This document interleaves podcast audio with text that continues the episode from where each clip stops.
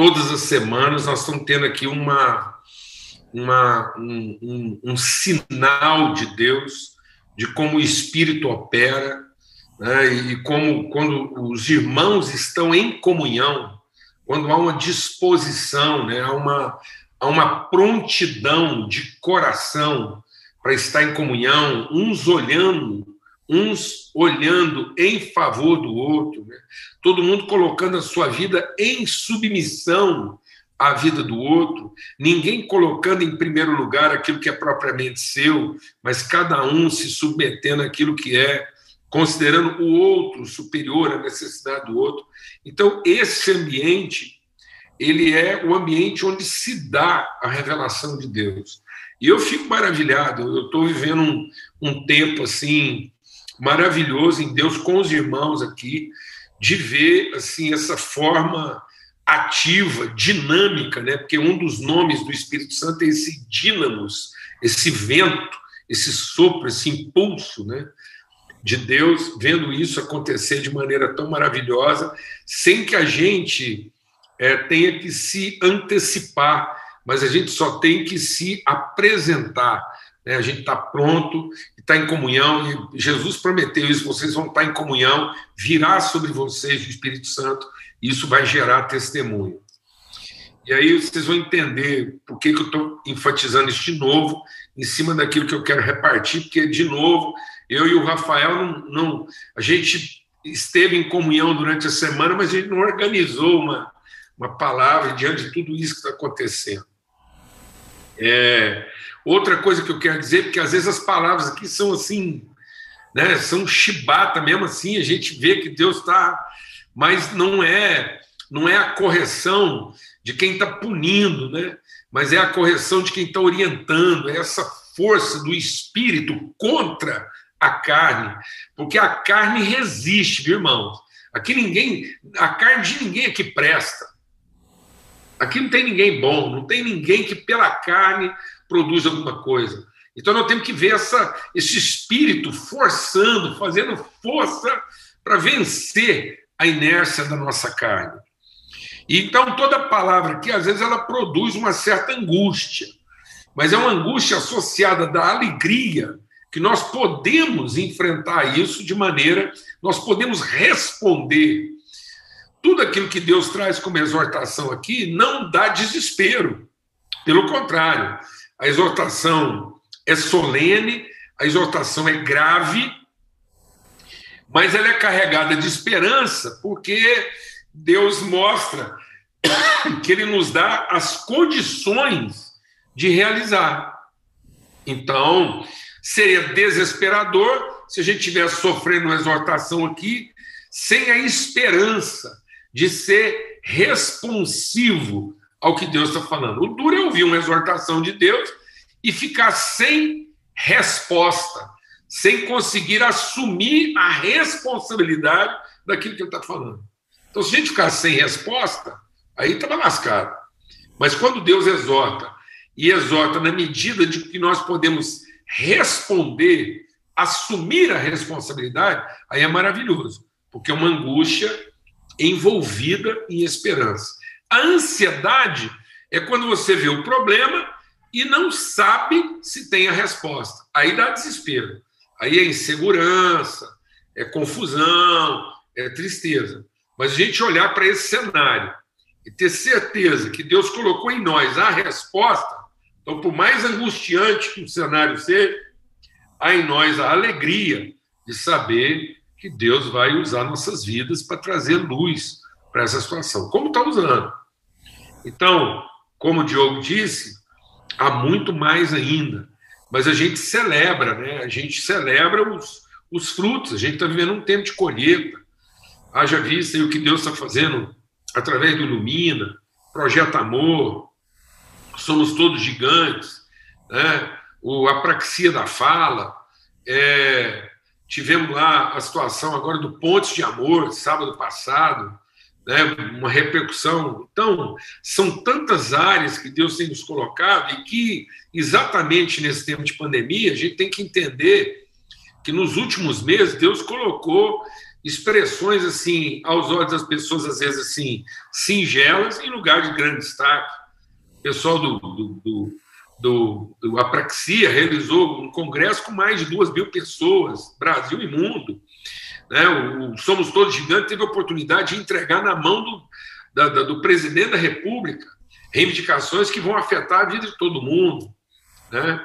O Ponte de Amor, nessa situação aí, protagonista todas as famílias que, mesmo com pandemia, não deixaram de ser sistematicamente assistidas, um esforço de recurso, fidelidade dos irmãos em recurso lá, com Ilumina, assumindo uma conta, pagando uma conta lá para manter a coisa funcionando. E isso tudo com, com, com esforço. E por que, que eu estou compartilhando isso? Porque eu, essa semana eu quis muito compartilhar com os irmãos que a gente que a gente ocupe de maneira ainda mais evidente o nosso papel de, de, de, de referência na comunidade, de liderança. O que, eu estou dizendo com isso? É que a gente não fique no pé da conversa. A, a igreja não pode ficar no pé da conversa. A igreja tem que ficar na liderança da discussão. Ela não pode. A igreja não pode ficar na posição de ter que, de ter que resolver em cima do que está sendo conversado. A gente tem que orientar a conversa. Onde Jesus chegava, onde Paulo chegava, onde os homens de Deus chegavam, eles orientavam a reflexão. Então Deus nos colocou nesse aspecto por cabeça, não por cauda. Nós somos o povo que tem que liderar a formação do pensamento e não resolver em cima do que está sendo pensado. Amém, amado?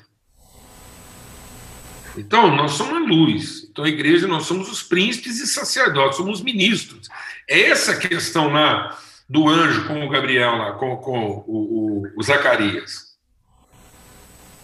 É que o Zacarias apresentou uma conclusão de pé de conversa. Sendo que o anjo estava trazendo para ele uma reflexão de, de liderança, era para ele, era ele assumir né, uma, uma, uma reflexão mais proativa, e ele ficou lá numa reflexão conclusiva. A igreja não pode se entregar a uma reflexão conclusiva. Não tem que ficar aqui concluindo em cima do que uma unidade pensa. Nós temos que arrastar a humanidade da sua forma de pensamento para percepção daquilo que ela naturalmente não vai perceber. Mas a palavra de Deus diz que para isso os dias vão ficar cada dia mais difíceis. Cada dia vai ficar mais difícil. Paulo falou sobre isso. Ele diz: olha, nos últimos dias vai ficar difícil porque algumas pessoas vão abandoná-las, vão apostatar de uma fé saudável e vão se entregar a espíritos enganadores. Depois, Paulo, repetindo essa conversa lá em 2 Timóteo, capítulo 4, ele diz: e as pessoas vão ter coceira nos ouvidos. Gente querendo saber notícia, em vez de formar conhecimento. Por que, que eu estou compartilhando sobre isso?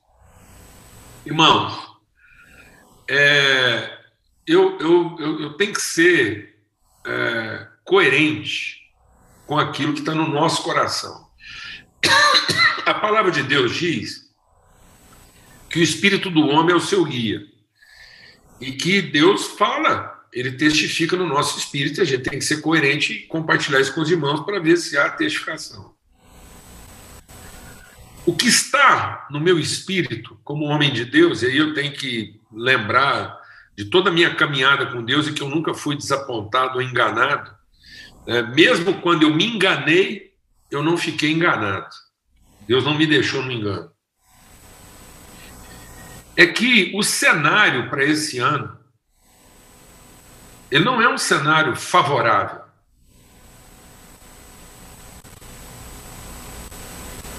Não é um sinal favorável. As pessoas estão começando a acreditar numa notícia de que, na iminência de uma vacina, as coisas vão se resolver nesse país. Eu vou falar uma coisa, mano. Só se a gente tiver uma crise de amnésia. A vacina é uma vacina contra o Covid. Tá claro? Não sei se ela vem da China, não sei se ela vem da Índia, não sei se ela vem do quintal de alguém, não sei se ela vem do Butantan, não sei se ela vem da Fiocruz, não sei. Não sei o nome que vai da vacina que funciona. Não sei se ela é Pfizer, custando uma baba de dinheiro, não sei se ela é Fiocruz, nem da Índia, nem da China, não sei se ela vem com chip para é, é, escravizar todo mundo, sei lá. Eu vou dizer uma coisa para vocês. A situação no Brasil, a situação nesse país, no nosso país, que o nosso país não é a Inglaterra, nosso país não é os Estados Unidos, nosso país não é a África, não é a Austrália, não é a França. Nós temos algumas conjunturas nesse país que, que transforma o Brasil num cenário cosmopolita, quase que único.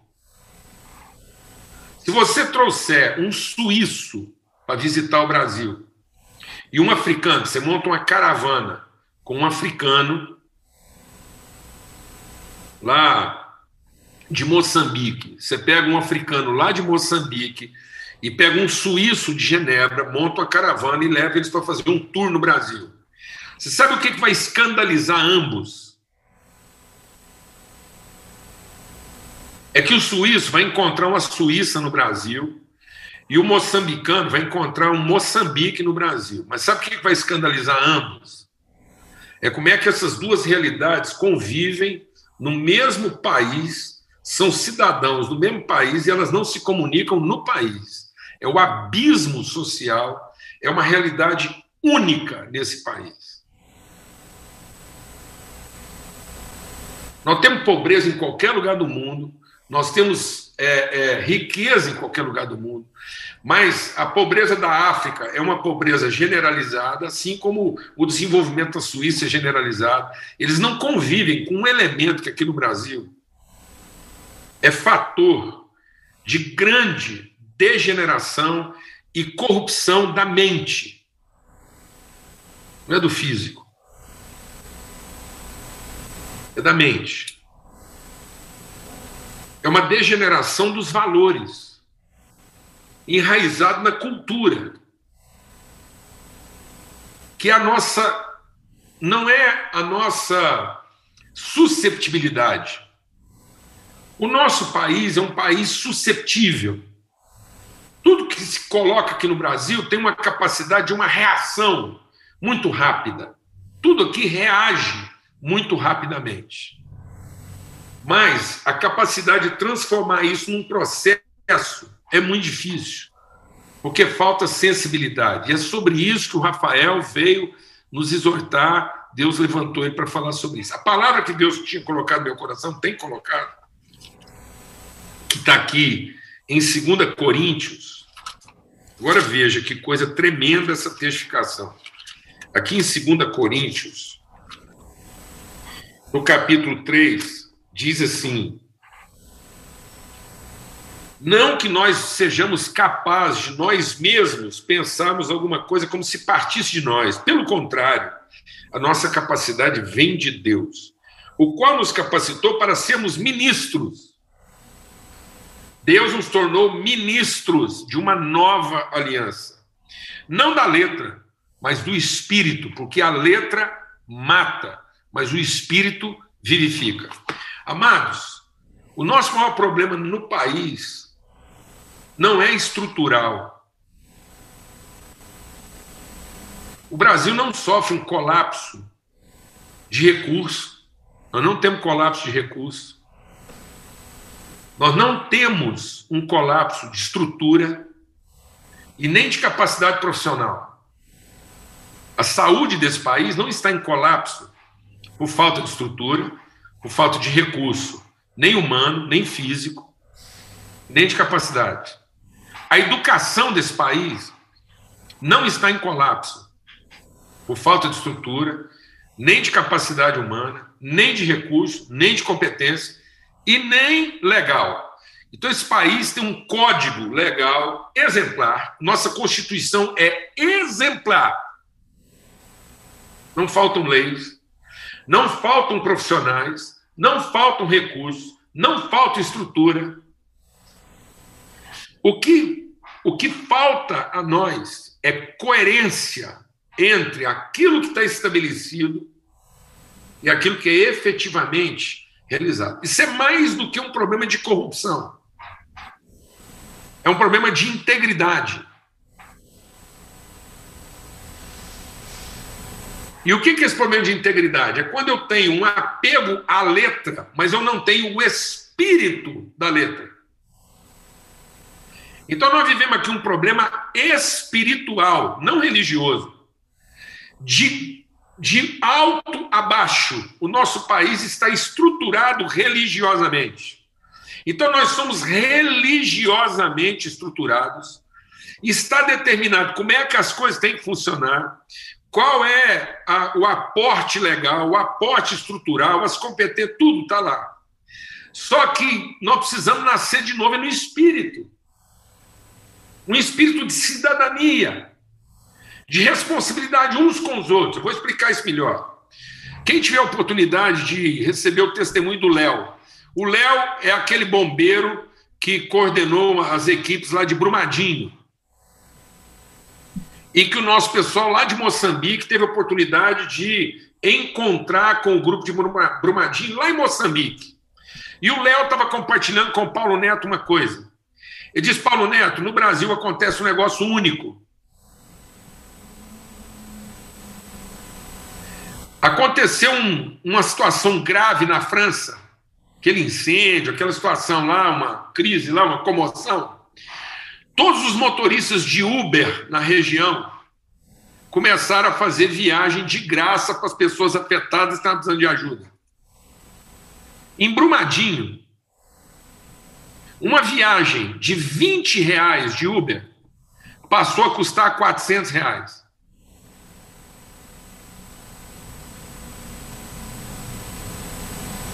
Essa é a situação do nosso abismo social. Nós somos um povo que mora junto, mas que não se pertence. Isso não é corrupção. Isso é degeneração. Por que, que eu estou tocando nesse assunto? Porque a igreja não pode ficar refém dessa discussão aí linear sobre a vacina. Se deve vacinar, se não deve vacinar, quem vai se. Porque isso aí é o seguinte, amado. De novo, no país hoje, a doença foi usada para incremento do poder e agora a possibilidade da vacina está sendo usada para a mesma coisa. Então a gente chega lá em Manaus e encontra um caminhão lá com 60 cilindros de oxigênio escondido para alcançar um preço lá exorbitante. Isso não é corrupção. Corrupção, amado, vou explicar o que é corrupção. Corrupção é uma vacina que podia custar 50, custar 100, 200. Esse não é o problema do Brasil. O problema do Brasil não é quanto que a vacina vai custar. O problema do Brasil não é se nós vamos ter leito suficiente. Corrupção é uma coisa. Corrupção é você construir um hospital, como está acontecendo agora no Rio de Janeiro, descobriu que o hospital podia custar tanto, ele custou cinco tanto. Isso é uma coisa. Outra coisa, amados, é não se criar condições para que ele seja efetivamente usado. Isso é outra coisa. Então eu quero fazer uma pergunta para a congregação, para a gente entender o tamanho do desafio que nós temos. Vamos imaginar que vai chegar vacina aqui nesse país, como o Estado de São Paulo está prometendo, mas não sei quem. Agora virou uma briga, virou até. No meio dessa confusão toda, os nossos líderes estão te ofendendo com xingatório. Então isso está muito além de corrupção. Dois líderes do poste de um presidente e de um governador do estado de São Paulo se vangloriar de conseguir xingar um ao outro em público.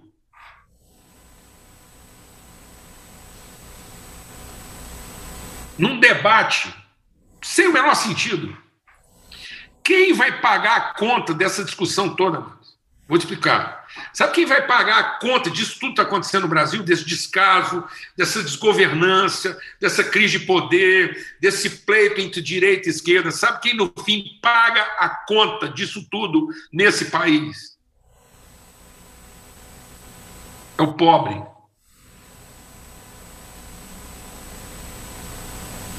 É o pobre. A discussão não é se eu vou ser vacinado ou não, se eu acredito na vacina ou não. A questão nesse país continua sendo a quem essa vacina vai alcançar? Prestando ou não? E que em condições ela vai chegar lá? O Brasil não vai mudar do dia para a noite. Nós não éramos um país antes da pandemia e vamos ser outro país depois da pandemia, de modo que se chegar a melhor vacina do mundo aqui, ela vai chegar a todo cidadão brasileiro em condições de dignidade e justiça. Uma coisa é a Inglaterra começar a vacinar, uma coisa é até os Estados Unidos começar a vacinar, uma coisa é a França começar a vacinar, a Itália, Portugal, isso é outra história. Uma coisa é levar vacina para a África. Chega um caminhão de vacina, se organizar mais ou menos, é capaz que consegue até vacinar todo mundo, que vai chegar à conclusão que todo mundo está precisando. A questão aqui, amados, não é essa. A questão aqui é que, muito provavelmente, nós vamos de novo esbarrar numa coisa que vai muito além de corrupção. Que é a questão da insensibilidade. Isso começa em nós. Nós não podemos ficar refém dessa discussão no seu viés. Nós não podemos fazer como Zacarias. Deus está trazendo uma notícia para nós e a gente ficar aqui discutindo se isso vai dar certo ou não vai, se isso vai funcionar ou não vai, se a vacina presta ou não presta e quanto que ela vai custar. Nós precisamos ser transformados no entendimento, porque a letra mata, mas é o espírito que vivifica. Vacina não vivifica. Cesta básica não vivifica. Filantropia não vivifica. Pregação em culto não vivifica. Estrutura não vivifica. Tribunal não vivifica ninguém. O que vivifica são pessoas transformadas que entenderam sua responsabilidade solidária com o seu próximo que se indignam, que têm sensibilidade para fazer a defesa daqueles que não podem se defender naturalmente. Então é um apelo à sensibilidade. Nós não estamos precisando de uma, mais do que uma vacina contra qualquer tipo de vírus, nós estamos precisando de ser vacinados da nossa insensibilidade. Essa preocupação que a gente ainda tem de resolver primeiro o nosso lado. Então eu queria deixar terminar essa reflexão lembrando o que Deus falou para Oséias. Porque o grande problema de Oséias é que o Oséias tinha que se casar com a prostituta. E nós estamos aqui no desafio de desposar uma prostituta. Assumimos a responsabilidade de trazer cura para um padrão de comportamento que é viciante tudo nesse país vira comércio. Tudo, no fim, é uma forma de auferir vantagem, de um prevalecer sobre o outro, de fazer a exploração da necessidade, criando um abismo cada vez maior. Então, é um apelo que eu estou fazendo, irmãos, pelas misericórdias que há em Cristo Jesus. Se você tiver a oportunidade de conversar com alguém, qualquer roda que você participar, faz uma força espiritual de conduzir a conversa para um outro rumo. Nosso desafio não é saber se a vacina funciona ou não. Nosso desafio é saber se nós funcionamos ou não. Com que espírito nós ainda continuamos enfrentando essas coisas? Uma coisa é discutir vacinação num grupo elitizado e garantido igual o nosso aqui. Aqui todo mundo vai se dar o luxo de dizer se vacina ou não, independendo do que, a vacina vai custar. Já deve ter gente do nosso círculo social que já está até vacinado e nem falou nada para ninguém para não ter que falar quanto é que pagou. A gente sabe como é que funciona. A questão, amados, é que nós somos um país extremamente diversificado. Nós somos um país com muitas desigualdades. Enquanto os, os poderosos estão se debatendo e fazendo discursos assim, que 80% da nossa população muitas vezes nem entende e ainda tem que tomar partido. Nós não estamos aqui discutindo como é que o problema de menos de 20% desse país vai ser resolvido. Nós temos que assumir a responsabilidade de saber como é que mais de 80% dessa nação vai ser afetada. O que, que acontece quando isso tem que chegar lá nas periferias, nos lugares mais distantes? Haja visto o que está acontecendo agora com Manaus. Manaus é o retrato dessa realidade. Uma coisa é discutir o que, que vai acontecer no jardim, no, no, no Bueno, no Marista, no, no, nos condomínios. Uma coisa é discutir como é que a vacina chega aqui, no setor sul, na área central de Goiânia. Outra coisa é como é que isso chega lá na periferia de Aparecida. É outro mundo, é outra realidade. Então, em nome de Cristo Jesus, nós temos que chorar diante de Deus. O fato de que nós, essa, nós estamos nos apegando, eu estou falando nós porque é a nossa nação, nós estamos nos apegando à letra, achando que a letra vai resolver, e na verdade é o espírito. E é exatamente o que o Rafa compartilhou aqui hoje. Os nossos líderes jovens se tornaram exímios intérpretes da letra. Eu vou falar, eu nunca vi uma onda tão grande. Uma onda. Nossos líderes jovens entraram numa onda, num frenesi, um frenesi de, de, de tutoria, de um punhado de coisas, estão se tornando exímios exegetas. Para saber quem é que prevalece sobre o outro na discussão. Enquanto isso, estamos sendo tomados de uma insensibilidade, uma cegueira que não nos permite ver as distâncias que não estão diminuindo que estão insistindo em aumentar.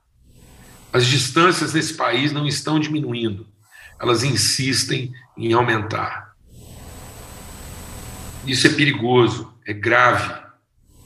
Então, em nome de Cristo Jesus, o cenário para esse ano, vou te falar uma coisa: se essa pandemia com vacina, sem vacina, já era complicada, eu temo que nesse país, essa pandemia com vacina, se complique em vez de se resolver.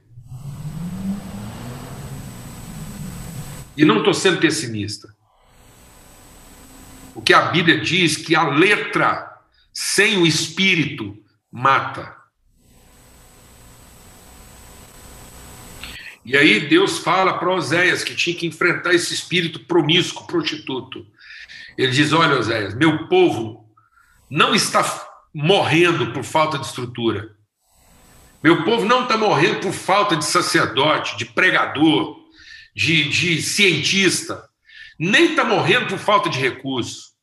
Meu povo está morrendo por falta de conhecimento. É de conhecimento, é de conhecer o coração de Deus em relação às pessoas. Enquanto nós não tivermos o coração de Deus pelas pessoas, não adianta toda ciência. A ciência sem o conhecimento mata. A letra sem o espírito mata. Então eu peço a Deus, em nome de Cristo Jesus, o Senhor, que a nossa comunidade, formadora de opinião, influente, que participa de rodas, por favor, despertem a atenção das pessoas para uma situação nesse país que é ainda mais grave do que a situação da fome, da saúde, da vacina, da pandemia, do que for. Que a insensibilidade com que nós estamos ainda tratando uns aos outros, e à medida que existe uma solução, ela se torna a solução de poucos e não a solução de todos. Cada vez que a gente vê uma solução nesse país, ela só faz aumentar e agravar o nosso abismo social e não diminuir. A nossa ciência não está trabalhando em favor da justiça. A ciência nesse país está trabalhando em favor da desigualdade, da escravidão, da exploração, da usura, do enriquecimento desmesurado. Enquanto os muitos não, não sabem mais onde colocar o que ajuntaram, há tantos vivendo muito abaixo do limite da dignidade. Isso perde nós. Então, que haja esperança no nosso coração. Que os nossos filhos possam olhar para nós com esperança. E que nós sejamos vacinados antes que chegue a vacina.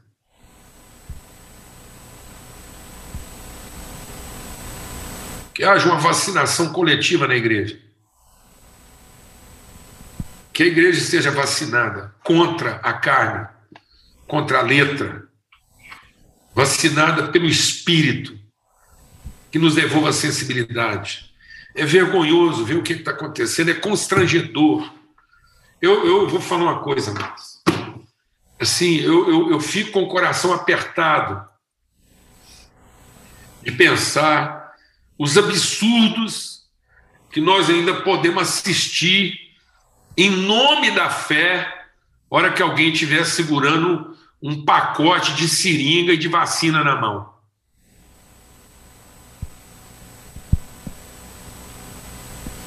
Porque é isso que às vezes a gente, como igreja, ainda faz. Num país de fome, a gente ainda balança uma cesta básica para fazer campanha evangelística.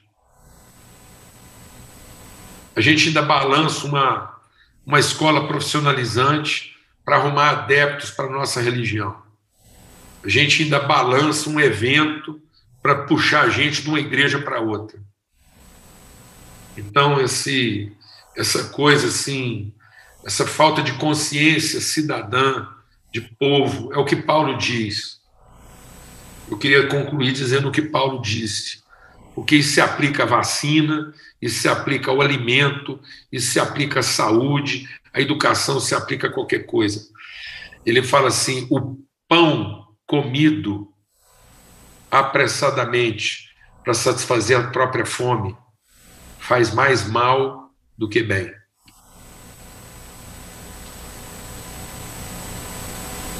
O pão comido apressadamente para satisfazer a própria fome faz mais mal do que bem.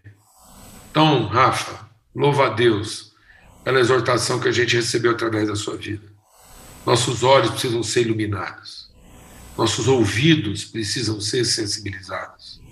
Nossas mãos precisam recuperar sua sensibilidade, seu toque. Nós precisamos recuperar nossa capacidade de tocar, de ver, de ouvir, de falar, em nome de Cristo Jesus, o Senhor. Não adianta providenciar pão para todo mundo ele vai ser comido às pressas para matar simplesmente a fome de cada um e não para ser repartido no sentido de construir uma consciência de povo. Paulo diz, portanto, antes de tomar a vacina, portanto, antes de tomar a vacina, igreja, cada um examine-se a si mesmo. Para discernir o corpo que a vacina, seja da fome, da doença, da pobreza, tomada sem discernimento do corpo, é perdição da alma. Talvez a gente tivesse que fazer um culto de ceia antes de distribuir a vacina. E todo mundo pegar a sua vacina e entregar para o outro antes de tomar a sua própria. Talvez a pergunta não seja quem vai se vacinar primeiro. A pergunta seja quem eu vou vacinar primeiro. Essa continua sendo a pergunta nesse país. A pergunta não é se vai ter pão para todo mundo. Pergunta é o que, que eu estou fazendo com o meu próprio pão. Quando ele está na minha mão e eu tenho o poder de comê-lo ou de primeiro reparti-lo. Então, em nome de Cristo Jesus, o Senhor, a letra mata. E a letra fazia com que as pessoas garantissem comer o pão. Mas o Espírito vivifica, porque ela garante que o pão tem que ser repartido primeiro. Então, em nome de Cristo Jesus, o Senhor, que haja esperança. Igreja do Senhor Jesus que se reúne aqui no Alfa, povo que caminha junto, meu povo, minha família, com quem eu tenho tido o privilégio de repartir de maneira íntima. Vamos ser ousados, vamos ser intrépidos em levar a conversa para um outro rumo, em chamar as pessoas que estão conosco à razão, para que elas se despertem do, do, do, seu, do seu desvario, da sua loucura, e a gente possa, e nessa cidade, uma cidade tão emblemática, como lembrou bem o Diogo aí, a gente poder trazer um testemunho, que a gente deixe de ser um testemunho de vergonha para ser um testemunho de justiça. Amém? Eu, o, o Rafa, enquanto você vai concluindo aí com o pessoal, eu vou ter que sair apressadamente para participar. Eu sei que tudo acontece aí com, com a mesma equipe, mas eu já vou me organizando aqui. Amém. Um forte abraço a todos, que o amor de Deus, o Pai, a graça bendita do seu Filho, a comunhão, o testemunho, a prontidão do Espírito Santo de Deus seja sobre todos e todos, através de todos, hoje e sempre. Amém. Amém. Amém. É até para a gente ter uma palavra de oração, até porque a gente passou um pouco do horário aí da, da reunião que o PJ tem agora às 11h30, né? Queria fazer uma oração com vocês um pouco diferente, porque aí vocês podem desconectar, vocês podem realmente é, já sair, né? Que a gente precisar sair. Queria que a gente fizesse uma oração em silêncio. Em silêncio mesmo, que cada um no seu lugar possa fechar os olhos, baixar suas cabeças e ouvir. Ouvir uma, mesmas, mesmas, uma única voz que diz a mesma coisa. E que a gente tenha a coragem de pedir a mesma coisa. Que os nossos, nossos ouvidos ouçam, que os nossos olhos vejam, que o nosso tato toque e que tudo isso de fato tenha sentido em nossas vidas e que o silêncio não nos incomode, porque o silêncio é a ausência da nossa voz em favor da voz de Deus. Então que a gente fique aí um minuto em silêncio, ouvindo a Deus.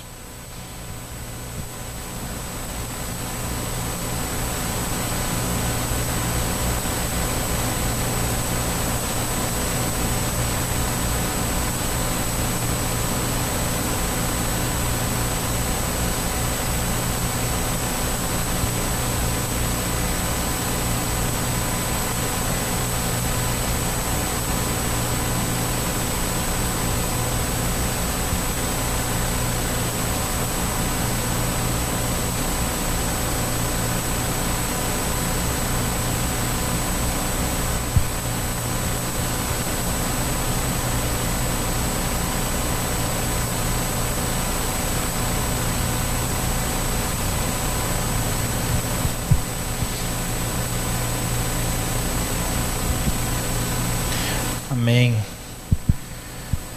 Uma, uma, boa tarde a todos, né? um bom resto de domingo nesse primeiro dia da semana. Que seja esse o nosso esforço. Amém. Até mais, todo mundo que está virtualmente e a todos também presencialmente.